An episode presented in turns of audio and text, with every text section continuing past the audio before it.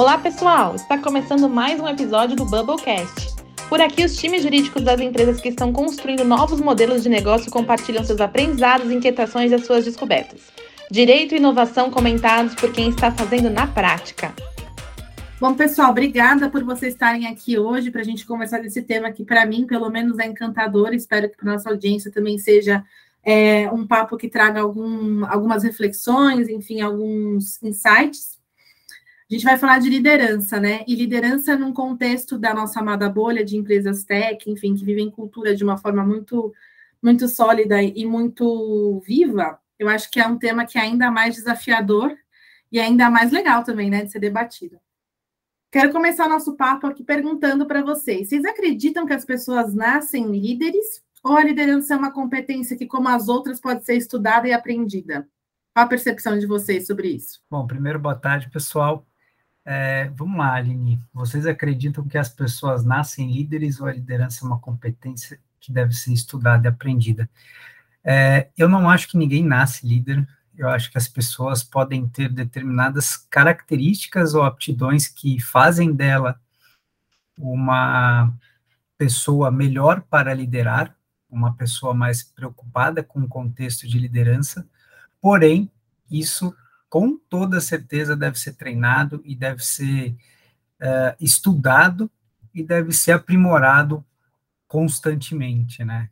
Eu já passei por muitas estruturas, já passei por muitas empresas, já passei por escritório, já passei por multinacional, e aqui no Will a gente tem uma cultura que por sorte, né, e por competência, obviamente, se preocupa muito com a questão de liderança, gestão de pessoas, PDI, enfim, práticas sustentáveis no médio e longo prazo que podem fazer com que a gente atraia e retenha talentos. E eu acho que a preocupação com a forma de liderar também é, uma, é algo muito latente aqui na nossa empresa. E eu tenho visto que eu me tornei um líder melhor, acredito fortemente nisso, muito por conta dos estudos e de dar um deep dive aqui no, no que seriam as principais características e as, os principais pontos fortes aí de uma liderança. É, eu acho que ninguém nasce pronto para liderar.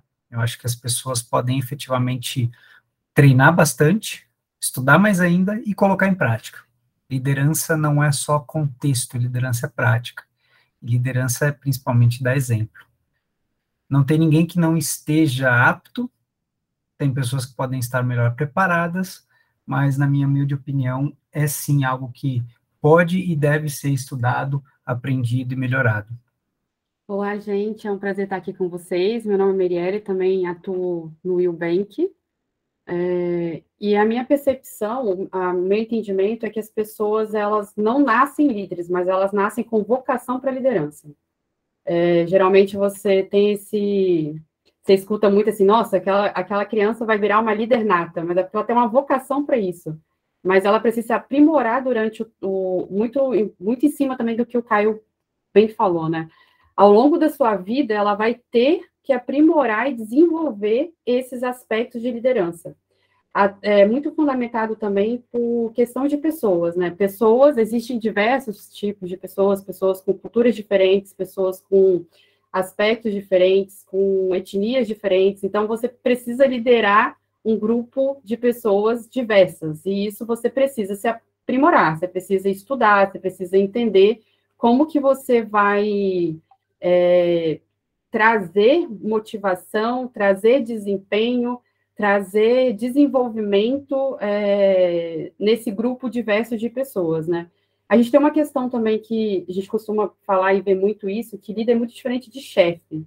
Né? Então, chefe, você tem muito aquele comando autoritário, é, e isso, na maioria das vezes, se torna fácil fazer, né? É só mandar, pedir, mas não é isso que é o seu papel de líder, né? Seu papel de líder é um papel de desenvolvimento de pessoas, de ensinar, de mentorar pessoas. Então, a, os líderes têm um papel muito, muito, eu digo até que muito feliz, porque eu, eu adoro ser líder, é, mas um papel muito responsável, sabe? Um papel que você está ali precisando desenvolver e precisando, acima de tudo, inspirar pessoas, porque você se torna exemplo né, do desenvolvimento dessa equipe, desenvolvimento de outras habilidades dessa equipe. É, então, eu acredito que, só para finalizar e dar o espaço aí para Carolina, a gente tem essa vocação, nasce com essa vocação para liderança, mas no decorrer do tempo a gente precisa aprimorar aí vários aspectos de liderança. Boa tarde. Muito bom esse tópico, né? Eu sou a Carolina Fragoso, pode me chamar de Carol, gente. Mas trabalho na Tribe, a Tribe é uma escola de programação.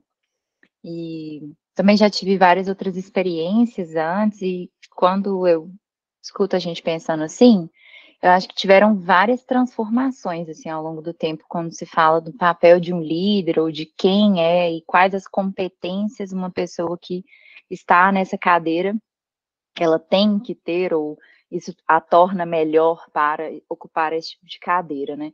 E eu digo isso porque se você for olhar assim, né, em retrospecto, antes, né, a capacidade de oratória, de convencimento, a postura, até mesmo ali o gênero, a forma como a pessoa né, se comportava dentro de uma organização que determinava quem iria ser a pessoa do comando ali ou não.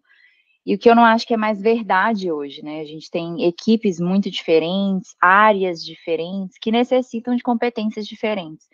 E eu vejo com muito bons olhos essa mudança de não necessitar da pessoa ser ter determinadas competências para ocupar a cadeira, mas sim essa sinergia entre as competências que você tem e a sua disponibilidade de desenvolver, é, em congruência com quem são aquelas pessoas que eu vou liderar, ou quais são os objetivos daquela área, o negócio.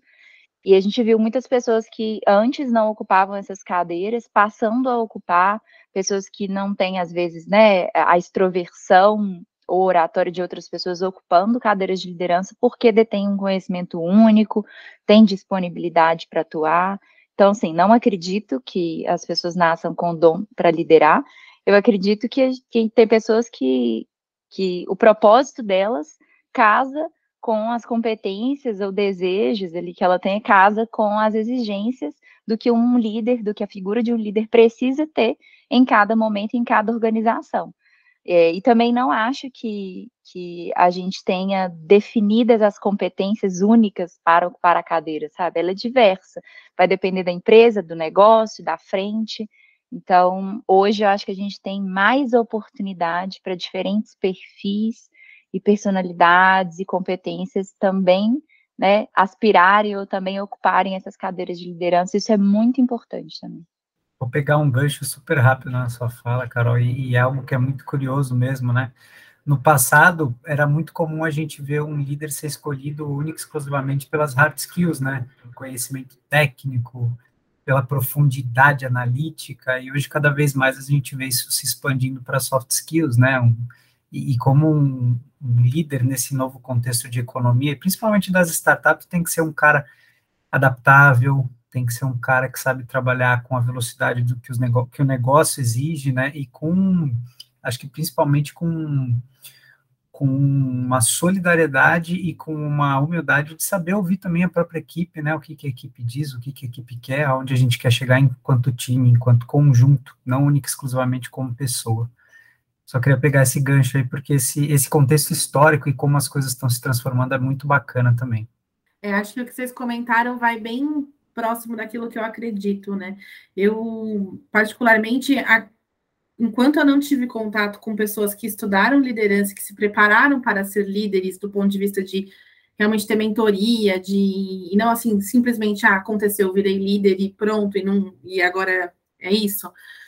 Eu tinha muito para mim que a liderança era uma coisa que era inata, sabe? Você nascia com o espírito líder e ao longo do tempo eu fui conhecendo pessoas que eu fui admirando, assim, pelo jeito como elas lidavam com a equipe, com, pelo jeito como elas inspiravam as pessoas ao redor delas, eu fui notando que todas essas pessoas que me pareciam melhores líderes, elas tinham dedicado tempo ao estudo, sabe? Pegado livros para entender como é que funciona a, as emoções do ser humano, como é que a nossa. Como motivar as pessoas, né? Como a gente, como pessoa mesmo, né? Pode ser influenciada pelo papel da liderança e também tiveram mentoria, né? Então eu também acredito que o líder ele se forma, né? Ele não nasce. E acho que você ter essa consciência de que existe um caminho de estudo e que é uma competência que você precisa aprender e desenvolver, não é uma competência inata, já é o primeiro passo para você se tornar um, um, bom líder nesse novo contexto, né? E aí, conectando um pouco né, com essa questão de, poxa, tá bom, entendemos que talvez tenha ali alguma. A, tem traços de personalidade que facilitam o caminho da liderança, mas que é uma competência que pode ser aprendida. Eu queria que vocês contassem um pouco como é que vocês chegaram nessa cadeira de líder, o que, que foi, como foi o caminho de vocês, enfim, como que, que aconteceu na experiência de vocês você vê como é que as coisas se conectam bastante, né? Quando a gente fala que desde de criança, na adolescência, a gente vai crescendo, a gente vai vendo aí alguns aspectos de liderança, né? Algumas personalidades mais voltadas para a liderança, essa vocação, como eu falei, mais voltada para a liderança, e contudo a gente precisa estudar muito para se aperfeiçoar isso. É, eu me lembro muito da minha mãe falando que eu era líder da turma.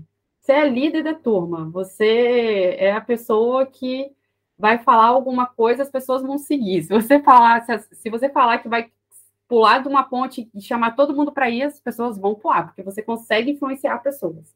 Isso desde criança e crescendo. Quando eu tive o compromisso do trabalho, né, o primeiro emprego, isso já com 15 anos de idade, muito cedo, inclusive, é, em seis meses, a minha, a minha gestora me pediu para cobrir as férias dela. E isso era uma estagiária. E, e eu perguntei: olha o tamanho dessa responsabilidade, você tem certeza que é isso que, você almeja? Ela, sim, ele vai ser uma semana, mas eu confio muito, porque eu vejo você com esse posicionamento de organização, esse posicionamento de influenciar pessoas, esse posicionamento de mentorar pessoas, esse posicionamento de ensinar pessoas, e você entende muito também todos os fluxos e procedimentos que estão aqui. Né? Você entende bastante do negócio, do que você está fazendo aqui. E você tem esse compromisso de entregar sempre o melhor. Então, ela me deu essa responsabilidade. A partir dali, muito. E aí, de novo, né? Como que as coisas se conversam? A partir dali, eu entendi que não era só isso que eu precisava para ser uma líder, sabe? Para desenvolver pessoas, para influenciar pessoas. Eu precisava realmente ter é, esse técnico, né? De ter muito estudo de como, como que é, o que, que é uma líder, uma liderança, né? É, e fui estudando, né? Como que eu posso, eu, além de ir estudando, eu quis estudar, eu quis ser líder. Então, eu, eu tinha esse sentimento, eu quero ser isso, né? Porque eu acho que é muito questão de querer, você precisa querer, você precisa ter aquela vocação. Então, a partir do momento que eu entendi que eu quis, eu fui me aperfeiçoando nos estudos e fui entendendo exatamente o que, que era é, ser líder, né? E, e não ser chefe, ser um líder. Então, a, a, a partir desse momento, eu tive outras responsabilidades, eu fui gerenciando equipes mais pequenas, liderando equipes mais pequenas, e isso tudo surgiu no, no caminho, né, do tipo, é, você comecei a me formar muito cedo, já voltado para essa liderança, então fiz a faculdade de direito já com a mente não vou fazer concurso, não quero advogar, teoricamente ser aquele advogado militante, eu quero ser uma, uma gerente de um departamento jurídico, uma gerente de alguma célula jurídica. Então eu comecei a faculdade já com esse com esse com essa motivação e sabendo que eu queria depois que eu me formasse. Então todo o período da faculdade e até minha especialização, depois especialização em, em gestão de pessoas, especialização em, em, em um MBA em negócios, né, empresarial e, e negócio, já foi tudo formado para adquirir mais experiência, adquirir mais expertise nessa área de, de liderança. Então, a minha trajetória sempre foi essa, mas muito sabendo o que, que eu queria alcançar. E os estudos bem voltados para isso. Bom, eu vou fazer um contraponto aqui, eu acho, porque no meu caso eu posso dizer que foi bem diferente, né? Eu acho que a, a liderança, para mim, ela aconteceu de uma forma mais natural, e talvez como uma consequência dos lugares onde eu passei, das experiências que eu tive e acho que das conquistas, enfim, da, da, da performance que eu consegui obter em determinados lugares e principalmente dos vínculos pessoais que eu consegui estabelecer nesses lugares. Mas para mim, é, a liderança ela não veio através de um processo de estudo ou de maturação. Ela foi uma consequência natural da minha trajetória e eu sempre soube, na verdade, o líder que eu não gostaria de ser. Né? Eu pautei muito as minhas premissas de liderança pensando nas experiências negativas que eu tive, naquilo que eu sabia que não tinha sido legal na, no meu processo de formação, e eu pensava toda vez, quando eu comecei a ver pessoas pelas quais eu era responsável pelo desenvolvimento profissional e pessoal, eu sempre olhava para elas e falava, poxa, o que, que aconteceu comigo que eu não gostaria que acontecesse com elas, né? Que tipo de líder que eu tive que eu não gostaria de refletir nelas. E a partir desse momento, sabendo que eu não gostaria, o tipo de líder que eu não gostaria de ser, aí sim eu fiz um processo de aprofundamento, de estudo, de análise, mas as coisas realmente foram acontecendo naturalmente, né? Eu acho que liderar hoje, a gente lidera muito mais, lógico, a gente tem que ter a profundidade técnica, a profundidade analítica, o conhecimento, a expertise, mas liderar você lidera muito mais com coração e cabeça do que com, com execução, comando e controle, né? Então, para mim, sinceramente, foi um processo mais natural do que um processo friamente calculado. E a partir do momento que eu me vi numa posição, numa posição natural de liderança, aí sim eu parti para, enfim, um aprofundamento de estudo, aprofundamento de causas, consequências, entender, fazer curso de liderança, que eu acho que é super natural, até para a gente se revitalizar, para a gente entender quais são as ferramentas novas de gestão de pessoas que estão surgindo aí cada vez mais. É, eu acho que tem um movimento todo de mercado muito preocupado para estudar liderança, isso é fenomenal, excepcional.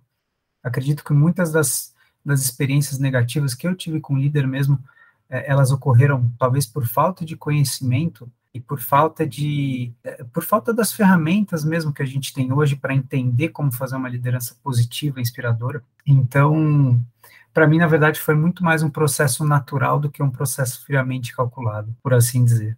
Boa. Então, pensando assim no processo, acho que um pouco da trajetória me identifico com um pouco da trajetória do Caio. É, eu trabalho em startups, né, desde o início da minha carreira. Então, era uma coisa natural quando você passava a dominar muito um assunto, aquele projeto era seu, a formação daquela equipe, e na medida em que você tinha um maior conhecimento ali, é, é natural que, se você responde às expectativas, você vá ocupando espaços, né? Mas me identifico muito com a história também de ter aprendido isso fora. Eu acho que aprendi é, sobre liderança e me capacitei fora do mercado de trabalho. Assim. Acho que as minhas maiores lições de liderança foram na escola, na faculdade, com professores que, que me trouxeram essas lições, e na dança também. Faço, fiz dança, faço ainda desde muito nova, e as, as minhas professoras, as, a, as pessoas que, que trabalhavam ali nessa ponta sempre foram as minhas principais inspirações, assim. E aí, daí eu passei a ver a liderança muito como um servir, sabe? Para mim, é, eu como líder hoje na minha equipe, eu estou a serviço das pessoas que trabalham na minha equipe. Então, eu sempre fui muito para esse lado de lideranças e sempre olhei e me inspirei e bebi muito de conteúdos que tivessem a ver com esse tipo de liderança.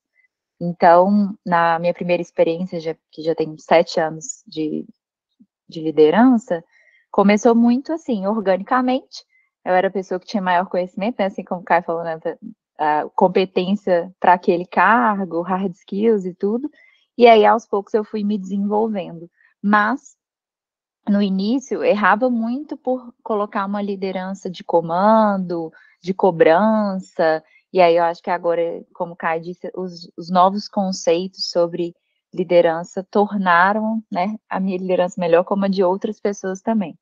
Então, vejo que foi de maneira orgânica, mas que ah, esse olhar e essa vontade em mim, ela vinha de outros exemplos que não vieram do ambiente organizacional necessariamente. É, eu acho que no meu caso, acho que foi mais ou menos como no caso de vocês dois também. Eu não. Eu, eu me vi liderando pessoas, mas eu não tinha completa. Na verdade, não tinha nenhuma noção do que, que era liderar pessoas. Então, eu acabava comandando o trabalho, assim, né? Ó, chegou, demanda tal, vai para fulano, demanda tal para ciclano. Já entregou, não entregou? Mas liderança de pessoas mesmo, eu não, não fazia a menor ideia do que era.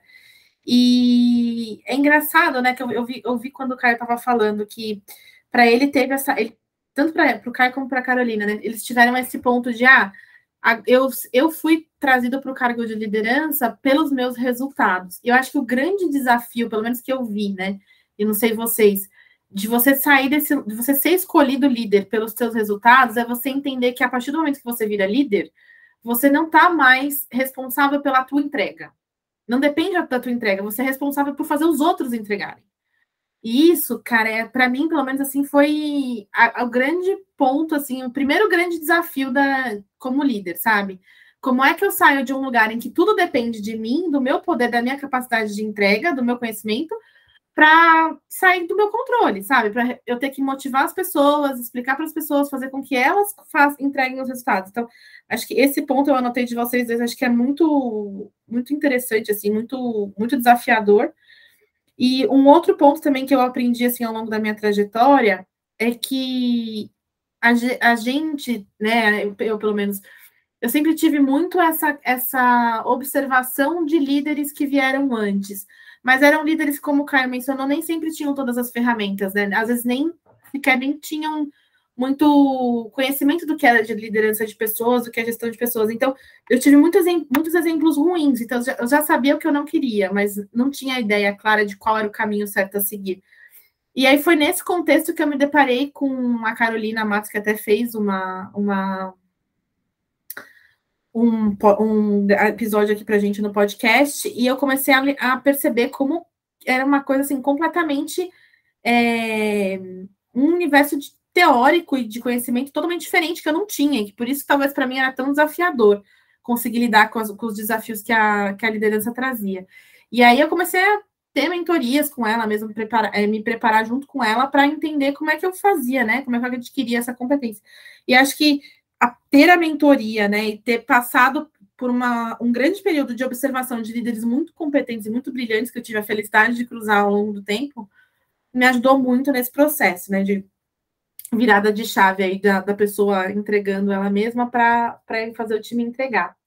E aí, nesse contexto, eu também tive contato com líderes, como eu mencionei, acho que vocês também comentaram, que faziam coisas que eu tinha certeza que eu não queria. Que eu falava, meu Deus do céu, como eu me sinto mal com essa postura desse líder, como, como isso me faz mal, como isso me, me tira toda a vontade de entregar bem o trabalho, em vez de fazer o oposto, né, de me motivar. E aí eu queria perguntar para vocês, né, quais líderes que inspiraram vocês ao longo dessa, da carreira e quais as piores coisas que vocês veem aí que uma liderança pode fazer e quais são os maiores erros que a gente pode cometer nessa cadeira? Pergunta difícil. Sem então. É, essa, essa, pergunta aqui a gente pode promover ou derrubar muita gente, hein? Cuidado. É, então, assim, para mim, é, liderança que me inspira são sempre pessoas que são coerentes, congruentes e íntegras, e isso é difícil ver de longe, de, de um contexto distante, assim. Então, eu admiro muito histórias como do Jeff Bezos, da Amazon, a construção que foi feita. Admiro, por exemplo, Oprah também, na, na, forma como guia, na forma de posicionamento, representatividade, mas não consigo ver de perto, né, a congruência entre a fala e a ação no dia a dia e tudo. Eu tenho uma liderança que hoje é uma amiga que é muito especial, que é a Mônica Hauck, que é da Solids, CEO da Solids, que é um exemplo para mim de transparência, que eu acho uma competência importantíssima. Sinceridade e transparência, para mim, tem que ser radical na, na, figura de um líder, e é com certeza um dos maiores exemplos de transparência, de falar quando sabe, quando não sabe. E foi uma, uma líder minha que eu admiro e continuo admirando muito. E o que eu acho é isso, assim, é, sobre líderes inspiradores ou lideranças boas para mim tem que ter sinceridade, transparência radical, tem que ter integridade e tem que ser leal à entrega, não leal a pessoas. Porque se você tem uma lealdade de pessoas, ou às vezes um distanciamento de uma pessoa ou outra do seu time, você se perde no foco. É, ali não, não é uma construção. A gente tem que ser leal à entrega, ao foco, ao serviço, à meta, à missão, à cultura e não necessariamente é uma conexão individual ali que pode ser falha em algum momento, né? E eu acho que está em, em parte dentro do que eu estou chamando de integridade, né? E congruência mesmo, entre fala, ação. Isso não significa ausência de erros, né? Isso significa uma constância de acertos e um percentual que não é de 100, mas está ali entre 70% e 80% que, que você fala, pensa e age de uma única forma, né? Que você acredita, evolui ao longo do tempo, mas com os mesmos valores, assim. E o, o oposto disso é o que eu acho que uma liderança não deve fazer, né? ter relações de preferência, isso é muito ruim, esconder informações, porque acredita que não há maturidade ali, mascarar coisas, né? Fugir realmente do que é transparente, do que é íntegro. Para mim, uma liderança é, não deve deixar de priorizar né, a entrega sempre, mas sem que aquilo seja um pensamento não inteligente, do simples fato de que muitas vezes né, a gente tem dentro da equipe altos e baixos de performance, e isso é natural. Essa, essa competência de orquestrar bem o seu time e a divisão de tarefas, para mim, ela, se a liderança não tem, ela está pecando muito mesmo. Porque você é responsável pela, por delegar uma tarefa e você sabe os picos e vales de produtividade que cada pessoa do time tem. E respeitar isso e ser mais inteligente ao delegar as tarefas ou redistribuir, colocar o, o time para trabalhar em pares, grupos, para potencializar essa performance, assim, a liderança que não faz isso hoje, que só cobra prazo e tudo isso é para mim das piores coisas que um líder pode fazer. Muito bom, muito bom. Bom, líderes que, que, que me inspiram, né? Eu acho que talvez eu até fuja um pouquinho do escopo dessa, dessa pergunta, mas vamos lá. É, tem dois tipos de líderes, na verdade, que me inspiram, né? Eu, primeiro, antes, acho que antes de tudo, para citar um que é muito mais voltado para o nosso meio aqui, eu citaria o Reed Hastings, enfim, fundador e cofundador, né, e CEO da, da Netflix, que é um cara que conseguiu criar uma empresa absolutamente disruptiva do zero, tá certo? Que, enfim, hoje é uma, uma tech, uma empresa que está sofrendo um pouquinho aí com movimentos de mercado, mas acho que como todas as techs, principalmente as techs americanas, mas é um, um cara que conseguiu criar uma empresa com uma cultura absolutamente inovadora, disruptiva e maravilhosa, pautada em autonomia, responsabilidade, proatividade do funcionário, e fez isso rodar, talvez como ninguém tenha conseguido antes dele. Mas liderança, para mim, também é muito pautada em valores, né? Isso na fala da Carol veio muito, né? Com os, os valores da liderança. E aí eu consigo pensar até em exemplos mais próximos, até mesmo familiares. Por exemplo, meu, meu falecido avô. Meu falecido avô é um, um sujeito que tinha uma perspectiva de vida muito baixa, um, foi um, um jovem humilde que conseguiu, enfim, dentro das possibilidades dele, criar e construir, enfim, projetos e, e negócios que foram relativamente bem sucedidos e fez isso mantendo a família unida, enfim, gerando emprego de uma forma super honesta, íntegra e, e acho que muito muito competente, né? Então, é sim um exemplo de liderança. Por quê? Porque é um exemplo de valor que eu trago na minha vida. Eu acho que a partir do momento que a gente consegue unir, talvez, o exemplo pessoal, como no meu caso, com o exemplo técnico, é, talvez eu não consiga citar nominalmente aquele que seria o meu líder exemplo, mas eu tenho um modelo de liderança muito bem, muito bem feito aí, né? Nessa operação mais e mais, a gente chega num resultado que, para mim, é um exemplo muito muito bacana de liderança. Legal. É, olhando aqui para os meus exemplos né, de líderes que me inspiraram e, lider, e lideranças que não me inspiraram tanto, tanto assim, eu vou muito pro, pelo que a Carolina comentou e o Caio complementou, que líderes que inspiram são líderes que trazem com, com você, sabe, trazem contigo a, a alguns princípios, né? E acho que um dos, do, dos princípios, que é, até a Carol comentou muito bem, que é a honestidade, a, lealdade com seus próprios valores, mas a, a lealdade e, e, também com os valores da, e cultura da, da onde você está trabalhando, sabe? E você ter esse lado humano, né? Então, eu acho que quando o líder tem esse lado humano, juntando aí com honestidade, lealdade, contexto, que é muito importante, transparência, ele vai te inspirar e ele vai te ensinar de alguma forma.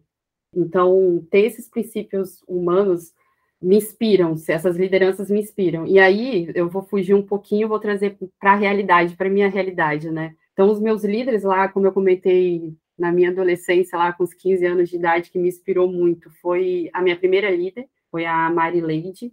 A segunda líder foi a, a Ive, então, duas coisas que me chamaram e eu aprendi, me chamaram a atenção e eu aprendi muito, muito com elas.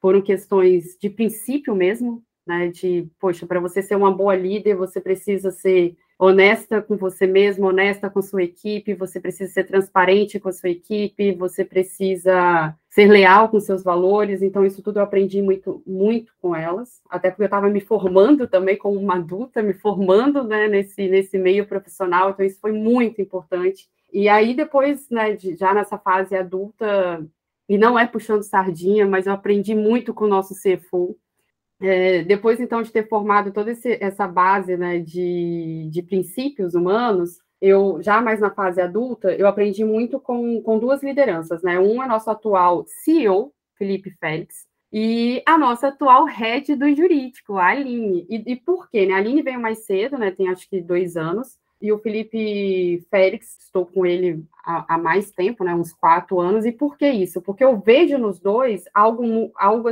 que, que, que transforma de algumas expertises em relação a, a ser visionário. Então, é olhar para algo que eu consiga entregar mais, é despertar em mim como fazer melhor, como ter excelência nessas entregas, como eu posso aprender outras frentes, né? O que que me tira ali dessa zona de conforto e me coloca numa zona muito mais desafiadora. Então, os dois e aí eu sempre falei isso muito para a Aline, né? Principalmente quando a Aline entrou. Eu quero uma liderança que me mentore, eu quero uma, uma liderança que me ensine. E eu acho que, que nessa toda a trajetória aí de, de profissional, os dois foram o que mais me trouxeram isso, sabe? De dar aquela sacudida e falar, vamos, vamos lá, que você precisa. Você está muito bem aqui, mas você pode muito mais, e é assim que você vai conseguir alcançar algo ainda melhor tendo muito esse lado visionário. E aí a gente tem também, é, bom, na minha toda a trajetória eu tive um exemplo ruim, que foi um, uma antiga gestora é, jurídica, mas esse, e por que que esse exemplo foi ruim para mim? Porque foi um exemplo de liderança que ela tinha medo de ter na sua equipe pessoas melhores do que ela. Então, ela não sabia somar expertises diferentes, ela não sabia somar ali junto com ela pessoas com, com os skills diferentes, com técnicos diferentes. Então, ela tinha todo aquele medo de perder aquela cadeira. Por mais que a pessoa segurasse na mão dela e falar, eu estou junto com você, eu quero te ajudar. Eu quero fazer com que eu some com o que você já sabe e a gente entregar algo aqui muito melhor. Então, todo esse medo dela de ter uma pessoa melhor e ela conseguir, nesse meio, diminuir essas pessoas, fazer essas pessoas se sentirem ruim, fazer essas pessoas se sentirem capazes, me deu um exemplo muito forte do que não é ser um líder, do que eu não quero me tornar e do que é uma, uma liderança ruim. Então, acho que esses, esses foram os dois exemplos que marcaram muito a, a minha trajetória até então. Eu acho que exemplo ruim, talvez no mundo jurídico tenha muito, né? Eu não sei vocês, mas ouvindo aí a fala da Meire, eu tenho uma listinha aqui de gestores que, que não foram tão, tão inspiradores para mim para o lado positivo. Mas eu fico, eu estava até pensando sobre esses dias, né? É, por isso que eu acho que aquela primeira pergunta do conhecimento ela é tão legal de, de abrir o papo. É, mesmo essas pessoas, assim, não tendo conhecimento de gestão de pessoas e terem tido uma liderança que, na minha visão, é completamente contrária a tudo aquilo que eu acredito que eu prego, elas me ensinaram muita coisa, sabe? E eu fico pensando, meu Deus, que potencial teria esses líderes com esse poder de ensino juntando com, com gestão, sabe? Tra sabendo trazer isso para um lado positivo, sabendo trazer isso com, com feedbacks que não, são, não sejam agressivos, é, não despertando medo, não despertando sentimentos de reativos, sabe, na equipe. Fico pensando, poxa, que, que às vezes que desespero que é, né? Que desperdício, não é desespero, a palavra desperdício, que é você ter pessoas que menosprezam tanto a pauta de gestão, né? De, de liderança mesmo, né? De como, como que a gente pode ser, desenvolver esse aspecto. É, e aí, acho que coisas que foram ruins, né? Que eu, pelo menos eu vivi. Eu vivi situações em que eu era movida pelo medo, assim, né? O gestor, ele, ele me trazia uma, uma insegurança gigantesca sobre a minha entrega, uma insegurança gigantesca sobre a minha capacidade de, enfim, técnica e intelectual, e eu morria de medo dele. Então, tinha momentos em que, dependendo da, do, do jeito que o, que o telefone da, de onde eu sentava tocava, eu já ficava toda arrepiada. E isso foi assim por anos. Porque eu sabia que Se eu pegasse ele num dia ruim, meu Deus do céu, a minha vida estava acabada naquele momento. Então, acho que a gente, como líder, né, tendo vivido isso, e hoje com a percepção e com a bagagem que, que eu acho que eu já consegui adquirir aí ao longo da, da minha carreira, ao lado de pessoas que meu, me ajudaram demais a desenvolver essas competências, eu vejo como que a figura do líder ela, ele reflete e impacta a equipe, né? Influencia a equipe para o bem e para o mal. Você, como líder, tem o poder de despertar coisas assim surreais nas pessoas, como a Miri estava falando aí. Obrigada, Miri, pela parte que me toca, de despertar as pessoas para serem mais, para irem além, para alcançar objetivos, para terem brilho no olho, mas também tem o poder de despertar os piores sentimentos, né? Então, acho que um, talvez um dos grandes pilares aí da, da liderança, né, para que você tenha uma liderança que seja inspiradora, seja você ter autoconhecimento, né, e você ter a, a completa consciência de o quanto o teu humor, o quanto a tua atitude, o quanto as tuas ações impactam o time, mesmo que seja de forma inconsciente para eles. Eu acho que eu iria muito por essa linha aí, né? Quais são as piores coisas para uma liderança fazer? Como a Carolina disse, ser incongruente com o seu discurso, não conseguir andar sobre as suas palavras, acho que isso, isso assim, fere qualquer tipo de, de relação de, de confiança. E acho que também não expor vulnerabilidades, né? Eu acho que o líder que tem o poder de realmente trazer o time para perto, de construir coisas grandes, é o líder que consegue se conectar com a equipe, né? E para isso ele precisa conhecer as pessoas individualmente, a fundo, ter real interesse pela vida das pessoas Acho que ele precisa ser guiado por um propósito, né? Um propósito de fazer diferença, impacto positivo na vida das pessoas que ele está liderando. E também de saber tomar decisões difíceis com sabedoria, né? Que acho que essa é a parte mais difícil. E expondo vulnerabilidades, que era o que eu estava falando no, no começo, acho que a partir daí a gente começa a desconstruir aquela figura de que o líder tem que saber de tudo e começar a construir relações humanas realmente com os liderados, né? Acho que tem um poder de conexão e de entrega muito grande quando você se mostra vulnerável e disponível, sabe? Para que as pessoas possam construir ao teu lado, não tenham medo de expor as inseguranças dela, delas e consigam realmente ver em você uma pessoa que está ali para ajudar. Acho que, não sei, eu, eu, tenho a impressão que o Caio e a Carolina não falaram mal sobre os líderes anteriores dele. Acho que deles está faltando isso. o Caio, a Carolina não sei conhecer ela agora, mas o Caio eu sei que tem um monte de coisa mal para falar. Ah, eu, eu, eu realmente tenho, né? Não, não sei se chega a preencher um caderninho inteiro, mas talvez umas 10 páginas. Não, brincadeira, gente. Como eu comentei já, eu acho que sim, passei por experiências negativas, isso não é novidade, eu acho que eu sempre utilizo muito dessas experiências também e compartilho dessas experiências, primeiro para me relembrar de como elas aconteceram, e para que eu tenha certeza de que eu não exerço esse tipo de liderança ou esse tipo de exemplo negativo no meu dia a dia, né? E segundo, para ajudar também a formar líderes melhores no futuro, né? Eu acho que uma das grandes responsabilidades da liderança também é formar lideranças futuras que tragam essa preocupação é, genuína com o crescimento, com a disponibilidade, com a vulnerabilidade. Mas falando de, de de pontos negativos, né, e talvez até puxando um gancho principalmente para a cultura jurídica. Eu realmente acho que era muito comum as pessoas liderarem através da imposição de um certo medo, de um certo receio, sabe? Eu acho que era comum para muita gente pensar que colocando pressão, colocando medo, colocando prazos, é, às vezes até inatingíveis, você obter um resultado melhor dos seus liderados. E isso talvez tenha sido moldado ao longo de anos e anos e anos de mercado jurídico. Né? E, não, e de fato não é algo que você descon, desconstrói e reconstrói de uma forma muito fácil. Mas, com certeza, né, acho que liderar, não pelas vias ideais ou pelas vias corretas, e não dar exemplo, são coisas que, para mim, sempre me marcaram, né? Eu falava, poxa, Vou dar um exemplo bobo, né? Por que, eu tenho que trabalhar de final de semana se a pessoa que está acima de mim respondendo por esse trabalho não está nem aí para ele? Qual o engajamento ou qual a vontade que ele acha que eu vou ter de abraçar essa causa e ir com ela até o fim? Se a pessoa que está em cima não está dando exemplo, né? Se a pessoa que está em cima não está sendo congruente com o discurso, não está demonstrando nas suas ações aquela preocupação que ela tanto passa no discurso, que ela tanto passa no discurso, né? E quando eu olho para o lado oposto, eu vejo que realmente os líderes que mais me inspiram, ou mais me inspiraram, são aqueles que lideraram mesmo, por exemplo, que lideraram efetivamente abraçando a causa junto com as pessoas que estão em volta, abaixo e acima, e que efetivamente fizeram daquele limão uma limonada, né? Então, assim, pontos negativos, Aline, acho que tem números, mas volta aquele meu discurso inicial, também acho que a, a pauta de liderança não era algo comumente visto no mercado como um ponto de atenção, então não culpo as minhas lideranças anteriores, propriamente ditas, por conta da, dos maus exemplos que deram. Eu acho que realmente a gente está num momento de transformação dessa pauta, como a Carol também comentou no, no início do podcast, que é absolutamente maravilhoso, né? É, é, que vai com certeza surtir melhores resultados e vai saber extrair das pessoas o melhor que elas têm a dar por meio de uma transformação na cultura de liderança.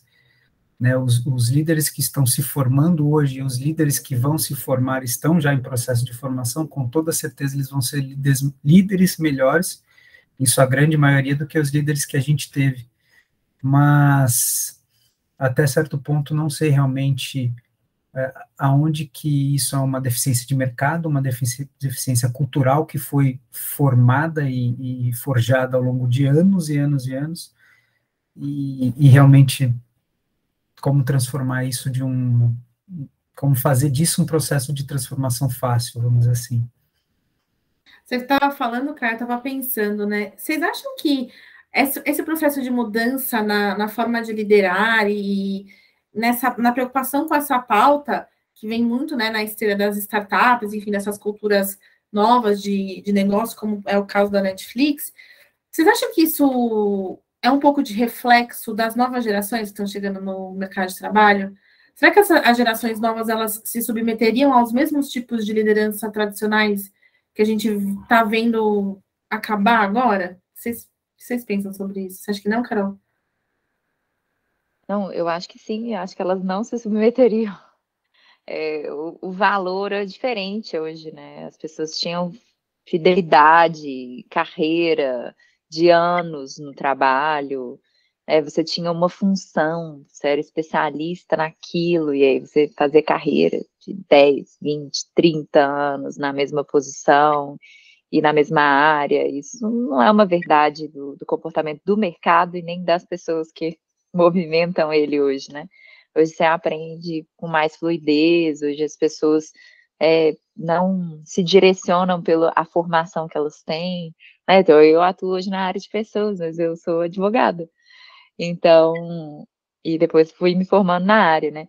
Então, tem mais fluidez, assim, e, e hoje, para a geração atual, a jornada é muito mais importante do que eu vou, onde eu vou chegar. É, as pessoas não estão mirando uma aposentadoria, ninguém pensando nisso agora.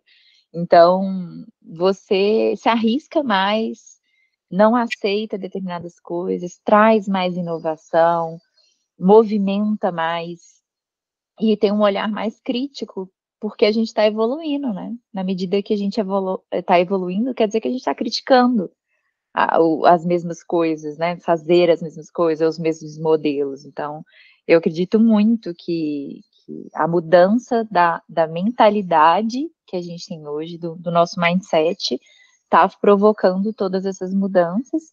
E o olhar também para gerenciar pessoas também de uma forma analítica também. É, você está olhando dados, está olhando entregas, não é uma coisa né, de vou experimentar isso aqui, não, tem como testar, tem como adotar metodologias e formas de gerenciamento de projetos, de condução de time, né? Você vê os métodos ágeis sendo usados em diversas áreas. Então, é, hoje se exige mais da cadeira da liderança para inovar nas práticas e, por consequência, eu acho que o comportamento nosso de não estar tá olhando para daqui 30, 40, 50 anos faz com que a gente não esteja em locais que não vão né, ter um benefício mútuo, né? Eu recebo, eu cresço, eu evoluo, ao mesmo tempo que eu dou, eu cresço aquela empresa, evoluo junto com aquela empresa. É uma via de mão dupla hoje, você acha, né? Acho que muito nessa linha de tudo bem, tudo bem a gente, tudo bem eu me doar, mas eu também estou recebendo algo em troca, né? Acho que isso é muito legal. E isso acho que Fala. Deixa eu só pegar um ganchinho nessa fala, né? Porque ela é muito é, nesse assunto que ele é muito interessante, né? É, e só dividindo como eu vejo hoje, né? Eu vejo hoje como uma relação ganha-ganha mesmo, como uma via de mão dupla. Né? Por que, que eu vejo isso? Eu concordo com vocês absolutamente quando vocês dizem que a nova geração não se expõe mais ao tipo de liderança que a gente tinha anteriormente, né? Eu acho que eles estão sim mais críticos, eles estão sim mais conscientes, eles estão mais é, sabedores daquilo que eles buscam e daquilo que eles querem. Porém, eu também vejo que muitas empresas, principalmente as startups, já têm um olhar mais crítico com relação a esse ponto e sabem tirar um melhor proveito daí. Como? Né? É, você, as empresas entenderam hoje que você extrai muito mais performance, performance de qualidade, quando você tem lideranças que lideram por contexto, que lideram por inspira inspiração, que lideram por exemplo. Então, para a empresa também tem um ganho operacional de performance muito alto, quando você consegue liderar e gerar pessoas altamente engajadas, pessoas compradas com a ideia, compradas com o objetivo, né?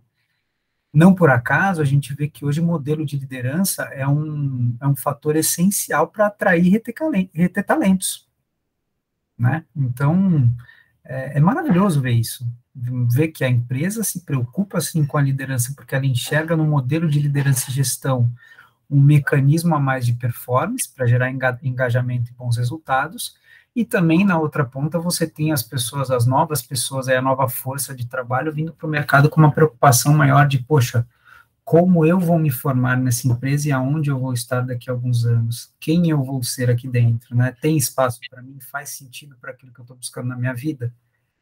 Então, é, isso para mim é maravilhoso e é uma relação onde todo mundo tem a ganhar, empresa e funcionários.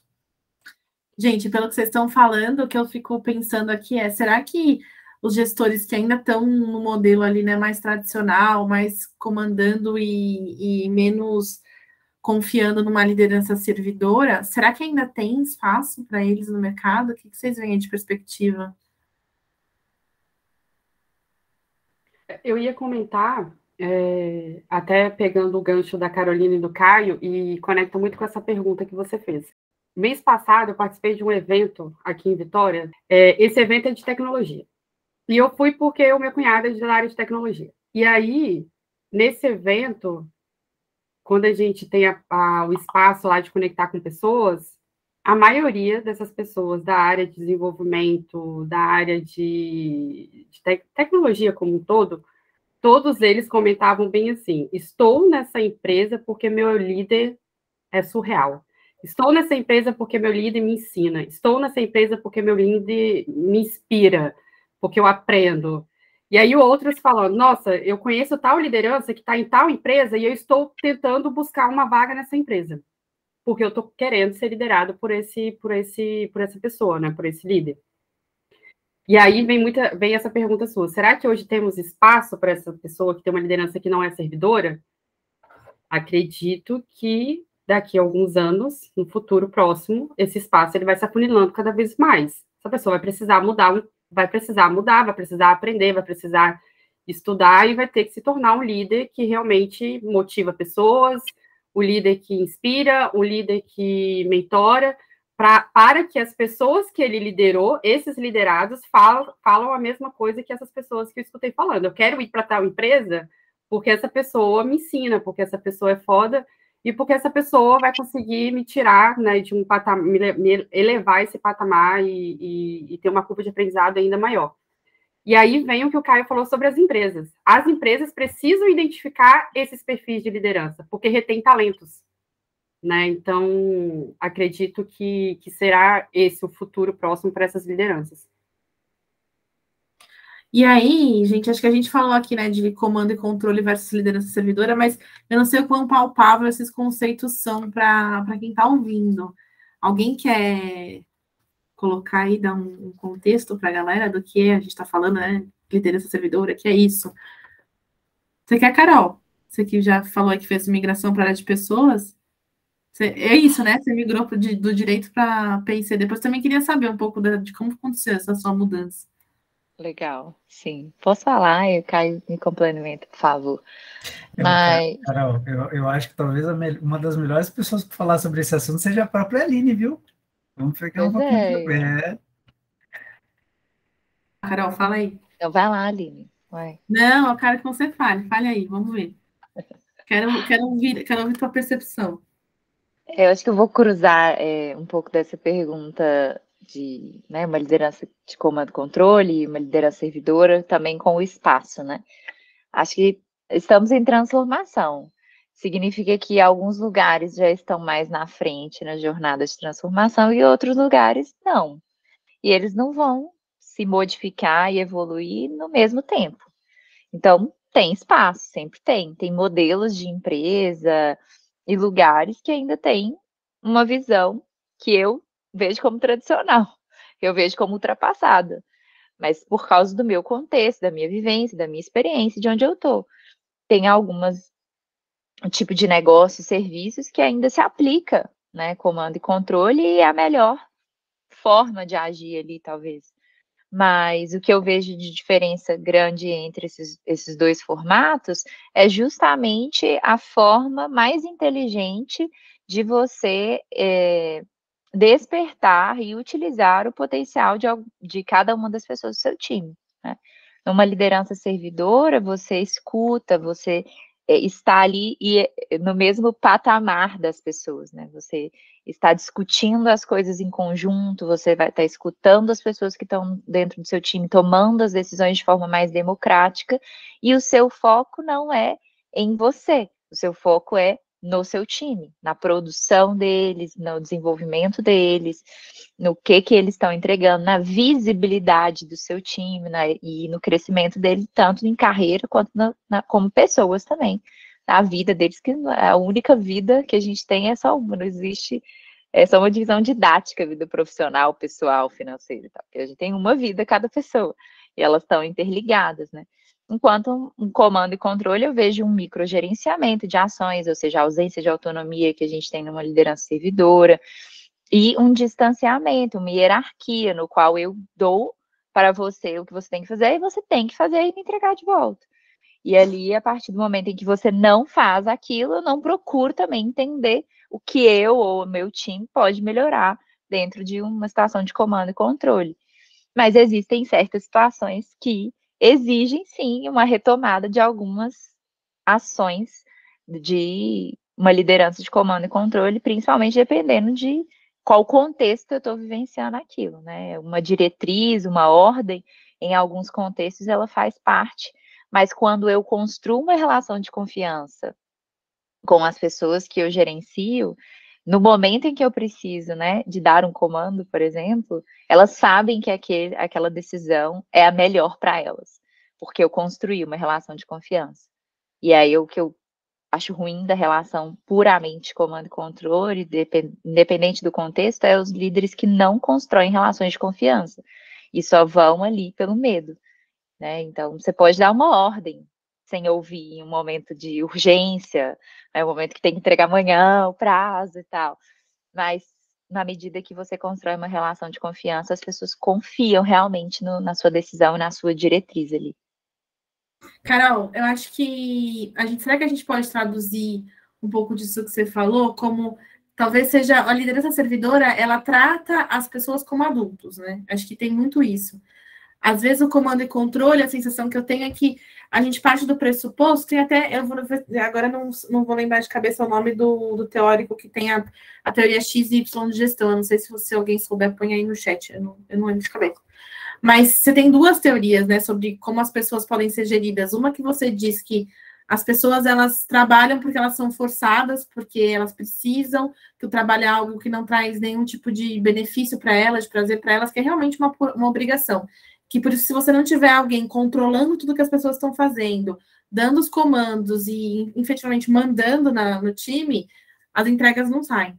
E aí você tem uma outra teoria, que é a teoria Y, que vai te dizer que não, que as pessoas elas são criativas? Que Gregor, isso aí, Caio, obrigada. É, que elas são criativas por natureza, que elas querem contribuir, que elas querem se sentir parte, que elas querem pertencer. E quando você com, consegue trazer as pessoas para para essa teoria, né, consegue liderar mais alinhado com essa teoria, você tem um time hiper criativo que faz entregas que são exponenciais. Então, acho que talvez dessas duas teorias consigam também tangibilizar um pouco do que é essa, essa dicotomia né, entre comando e controle e liderança servidora. O comando e controle vai ficar muito preocupado, vai partir do pressuposto que, a, que as pessoas não têm condição de tomar decisão sozinha, que você precisa decidir por elas. E a liderança servidora não, a partir do pressuposto que as pessoas são adultas, que você trata adultos como adultos, que eles são criativos, que eles querem colaborar e que que estão ali para te ajudar, né? Então, você dá muito contexto, que é uma coisa que até o Félix, que a, a Meire citou aí, que é o nosso CEO aqui, fala muito sobre contexto, você dando contexto para que as pessoas consigam entender todas as possibilidades, todos os caminhos, todas as, as questões que estão envolvendo aquela decisão, para que aí elas se, ajam com autonomia, né? E consigam tomar decisões é, boas a partir desse contexto e, claro, assumindo a responsabilidade pelas decisões que tomaram. E aí, nesse, nesse sistema, qual que é o papel do líder, né? E aí acho que se conecta com a liderança servidora. É você garantir que, to, que o time tem todas as ferramentas necessárias para que aquele trabalho aconteça. Então, a gente fala, né, liderança servidora ou liderança jardineira. O jardineiro ele não consegue garantir que o tomate vai crescer né? Ele, ele é responsável por adubar a terra, por garantir que não está muito sol, que não está muita chuva, que tem a régua adequada, enfim, as condições da, da plantação ele consegue minimamente controlar. Mas se o tomate vai crescer ou não, depende só da semente, né? Então, acho que é um pouco nesse contexto que a gente fala, né, de liderança servidora e liderança de comando e controle. E aí, Caio, você levantou a mão, o que, que você queria falar? Eu levantei. Vocês falaram super bem, na verdade, mas eu queria dividir uma reflexão que eu tenho tido, e não é de hoje, mas que vai muito bem com essa pergunta, com esse momento, né? É, eu, eu, eu acredito que a liderança por comando e controle, ela sempre vai existir. Eu acho que em determinados casos, como medida excepcional, como por exemplo, um comitê de crise, ela vai ser necessária, porém, para esse mundo que a gente está de startups e techs, onde as coisas acontecem de forma tão rápida, onde as prioridades são revisitadas semanalmente, mensalmente, semestralmente, enfim, onde as coisas são muito voláteis e a forma como a gente cresce de modo acelerado exponencial exige da, gente isso, eu acho que esse tipo de liderança está cada vez mais defasado e vai, e vai ficar cada vez mais para trás. A gente para crescer no ritmo que uma startup cresce, a gente precisa que as pessoas sejam lideradas muito mais no modelo inspiracional do que comando e controle. Elas precisam se sentir empoderadas e elas precisam se sentir parte do negócio. É, então, pensando num exemplo, né, que até acho que são duas ações no, no mesmo momento que eu posso trazer que foi um pouco de comando e controle e também alguns momentos que foi, foi utilizado a liderança servidora.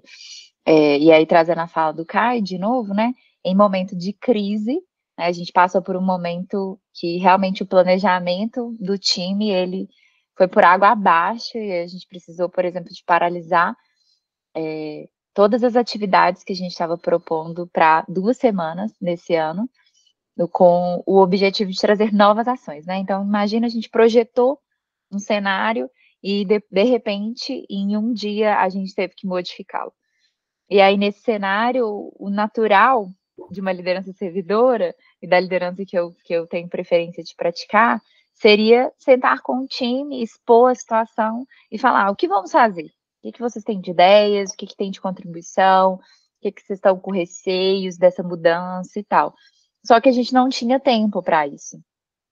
Então, nesse cenário, eu fui mais para um comando e controle e disse o que deveria ser feito. Então, eu preparei, porque eu precisava, em questão de uma hora, mudar a trajetória. Então, eu preparei tudo o que deveria ser feito naquelas próximas semanas e foi uma diretriz mesmo. Foi, olha, preciso que vocês confiem em mim, nós vamos fazer assim, assim, assim, eu preciso que vocês executem isso. E a gente não tem tempo para discutir em cima disso.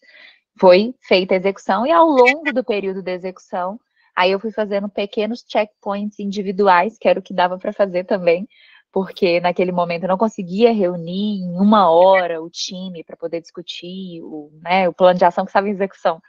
Então, foi fazendo pequenos checkpoints, aumentando a escuta do sentimento, da sensação durante esse período ali, né, de planejar enquanto está fazendo. E no final, é, eu, eu vi duas coisas, né? A importância da confiança, né, que foi o que eu pedi, a importância de que eu tivesse me debruçado e eu assumisse os riscos para mim daquela ação e tivesse garantido um bom resultado junto ao time, já que eles estavam executando e não puderam pensar em cima daquilo. Os checkpoints, que levavam mais próximo do estilo né, de uma liderança mais né, disponível a escutar e tal. E os aprendizados posteriores, que aí sim, pós essa confusão toda, sentamos, falando que, falamos o que gerou incômodo, o que não foi bom, o que foi bom, é, descobrimos um novo potencial também de execução que antes não sabíamos no time, então melhorou-se a produtividade depois disso também, porque a gente conseguiu explorar algumas coisas que a gente conseguia fazer ali de inovação mesmo num cenário que não era inicialmente tão bem-vindo assim, mas que foi um cenário que, que trouxe novas ideias que conseguimos explorar. Então, foi uma diretriz que não é normal que aconteça, mas que levou a diferentes experiências e, e conhecimento, porque as pessoas estavam disponíveis a confiar e disponíveis a evoluir, mesmo em uma situação que era incômoda inicialmente. E isso faz toda a diferença, né? Quando a gente escolhe ver as coisas de um jeito positivo e não ficar lá chorando leite derramado, é, a gente aprende com o cenário. Né? É, é, eu, tenho, eu tenho um exemplo prático aqui, apesar da, do Caio ter falado que não tem exemplo, mas eu tenho um exemplo dele, inclusive.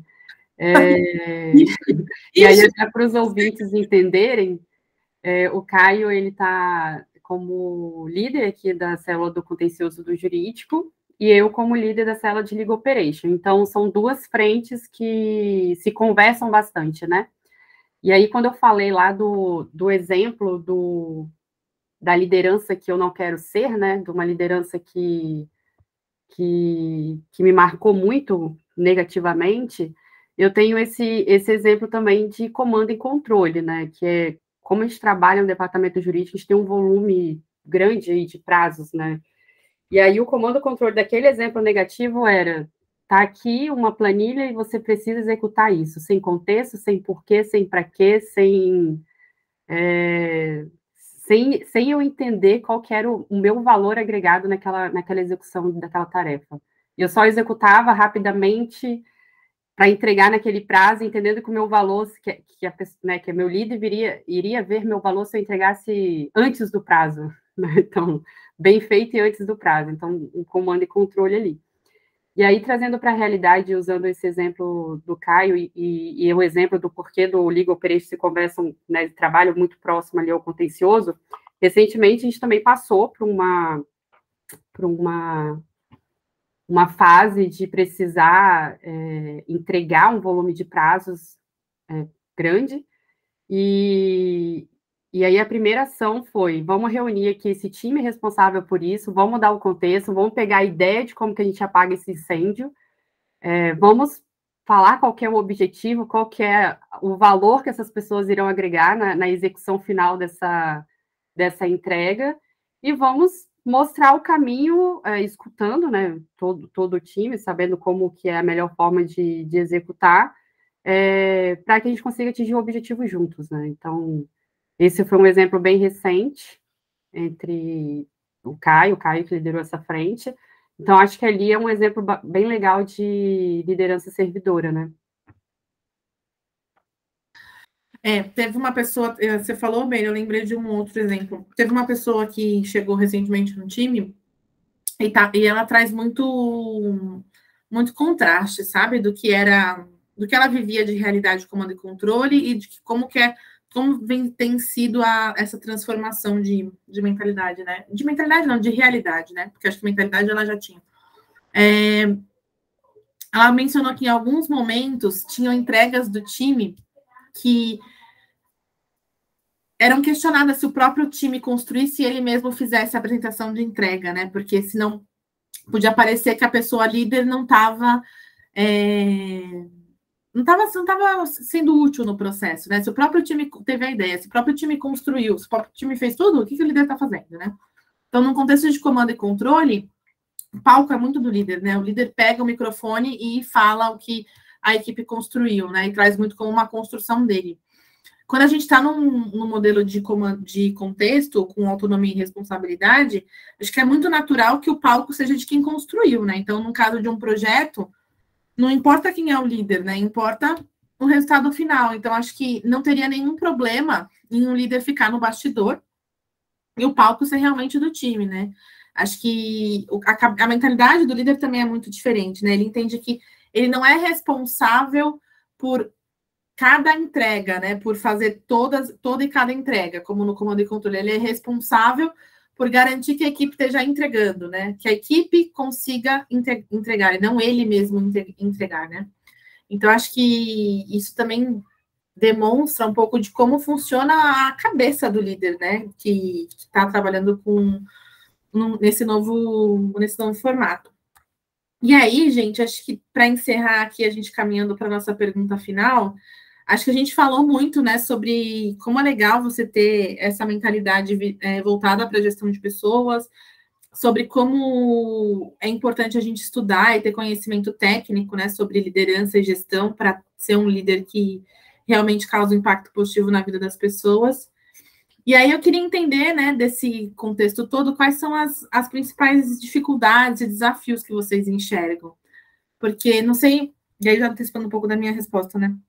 Eu não sei vocês, mas eu acho que, ao mesmo tempo que é praticamente mágica, né, essa, essa gestão voltada a comando, a, olha, eu já falo do comando controle, essa gestão voltada para autonomia, para responsabilidade, essa liderança servidora, ela também traz grandes grandes desafios para o líder, né? Eu, em alguns momentos, eu fico muito reflexiva sobre até que ponto que eu vendo que alguém está indo por um caminho que eu acho que vai dar ruim, que eu interfiro ou que eu mantenho a, a, a, linha de deixar a pessoa seguir por aquele caminho e ver se, se realmente vai dar ruim por ela mesma.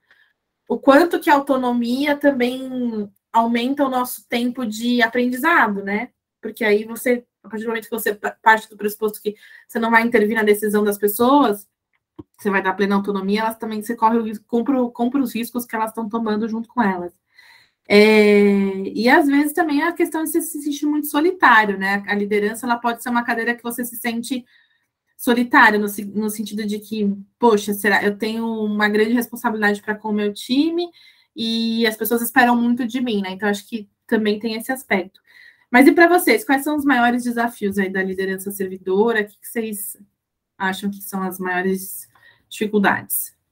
Pensando assim nas maiores dificuldades, é, acho que elas, ao longo da trajetória, elas foram mudando, né? O que eu tinha dificuldade antes não é o que eu, tinha, no, que eu tenho dificuldade hoje. Né?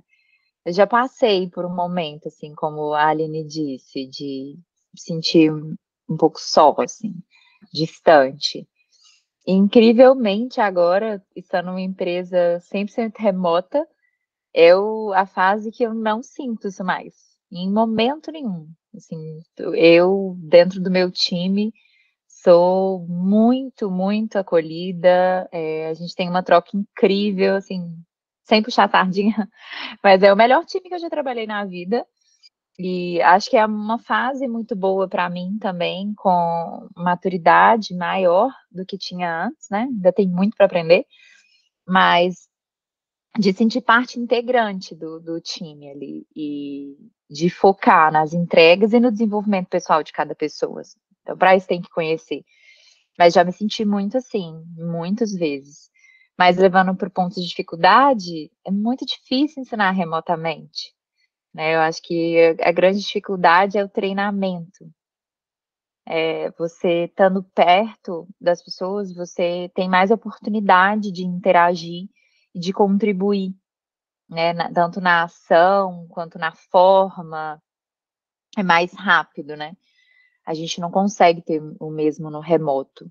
Apesar disso também, né, o, o remoto também auxilia muito no aumento de produtividade em determinados contextos, no, na, no formato certo, mas o treinamento do zero, ele é mais difícil, porque é, há uma distância de interação e não há constância que se há no presencial, então isso é uma das minhas maiores dificuldades hoje, e aí eu estudo isso e vejo formas, testo formas de que isso deixe de ser um problema. É, eu vejo muito também o quanto que um planejamento prévio é importante para é, a autonomia das pessoas, para que eu não tenha que interferir depois que o projeto se inicia, né? Então, uma previsibilidade de riscos e tudo, e fazer isso em um contexto de mudança rápida é difícil, porque você, né, faz um planejamento e aí ele, ele muda novamente.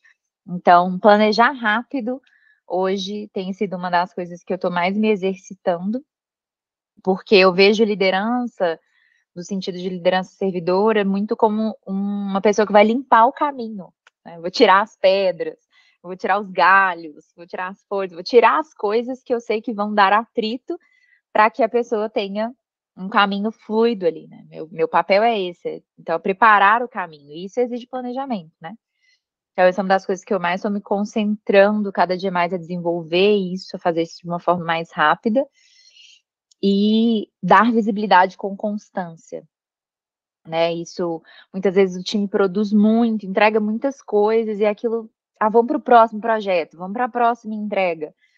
E a visibilidade do que o time tem feito, nomeada a quem fez, e tudo é muito importante para o crescimento da carreira daquelas pessoas, né? E isso eu, eu vejo como uma responsabilidade da liderança, sim, esse apoio e como dar visibilidade para as pessoas e para as entregas delas.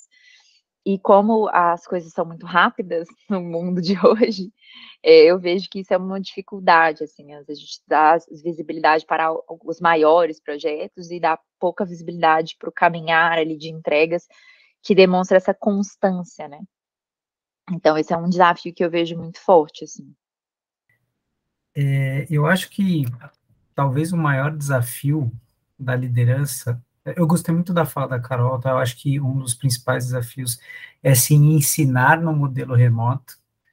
A gente perdeu muito daquele contato, daquela proximidade que são elementos essenciais e que facilitam na hora de você passar ensinamentos, é, na hora de você passar lições, experiências e aprendizados.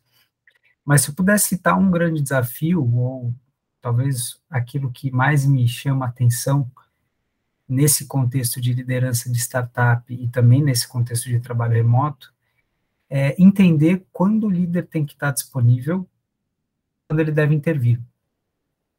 A gente prega muito aqui por, por inúmeros motivos, está é, na nossa cultura no nosso DNA, a gente fala muito de autonomia e de responsabilidade. Mas, como você mesmo disse, Aline, às vezes uh, existem coisas que o líder, com a experiência de mercado, com a profundidade técnica, com o conhecimento técnico, ele já sabe o que, que vai acontecer, ele sabe que ele precisa intervir, e ele sabe que ele precisa fazer isso para garantir o melhor resultado. Porém, neste contexto todo cultural que a gente comenta, às vezes não é tão fácil fazer isso. Ou às vezes não é tão fácil fazer isso sem criar algum, algum atrito. Então, acho que talvez o maior desafio do líder seja entender que ele precisa estar disponível, mas que existe uma hora exata para fazer a intervenção, seja ela técnica, seja ela comportamental, seja ela analítica, com uma crítica, com feedback, com uma tomada de decisão ao, ao, no, no meio de um projeto que está em curso, um ajuste de rota. Então, acho que grande, o grande desafio nesse novo contexto de liderança é esse: estar presente, estar disponível, ser uma reserva técnica quando necessário, afinal, ninguém é líder só por conta do coração, liderar também, o líder também precisa ser uma reserva técnica, mas entender o momento exato de intervir, para mim, é o maior desafio. Assim, saindo um pouquinho do que o Caio e a Carolina já comentaram, porque, até porque eu concordo bastante sobre isso também, mas a minha, a minha maior dificuldade hoje, eu me vejo há um ano nessa realidade, que é você liderar um time diverso e multidisciplinar. Então, é você ter um time que são pessoas com vivências diferentes, com suas individualidades diferentes, e para isso, né, que tornam elas únicas, mas você está nesse grupo de, de liderados e você conseguir exatamente como desenvolver cada um da sua forma que tem que ser, como mentorar cada um da sua forma que tem que ser, como buscar o um melhor, né, as melhores fortalezas dessas pessoas tão diferentes uma da outra e tão diversas uma da outra, né? Então, acho que hoje é uma realidade é, no mercado, no, principalmente agora nesse momento remoto, como o Caio e a Carol falou, a gente perde um pouquinho esse presencial, essa conexão entre pessoas que acaba nos ajudando a, a, a estar tá mais próximo. É, e aí, quando a gente se vê nessa, nesse ambiente, né, que a gente precisa estar, entender um pouquinho da individualidade de cada um, se torna um grande desafio aqui para os líderes, né? E é um grande desafio para o líder do futuro, inclusive, né? Que foi uma pergunta que a Aline fez anteriormente. Então, para complementar aí, não repetitivo que o Caio e a Carol falou, eu acrescentaria essa parte. Então, assim, se eu pudesse escolher assim, uma competência, uma coisa que toda liderança, na, na minha perspectiva, deveria focar, é que quando a gente está em ação, ou seja, quando a gente está no trabalho, a gente precisa estar tá muito consciente, muito concentrado, porque toda e qualquer interação que uma pessoa liderada tenha com você, ela tem que servir para desenvolvimento. Isso porque muitas vezes a gente fica procurando os momentos em que eu vou trabalhar o desenvolvimento do meu time. E na medida eu não consigo desenvolver ninguém. Eu estimulo as pessoas a se autodesenvolverem. E se eu precisar de um one-on-one, um momento, uma reunião, um, um, relatório de avaliação de desempenho, um relatório de PDI e tal, para eu começar a fazer isso, vou demorar muito tempo para fazer. Então, assim, toda e qualquer interação que eu tenho com a minha pessoa liderada, ela deve e tem que servir para o desenvolvimento dela e o meu também, ao mesmo tempo.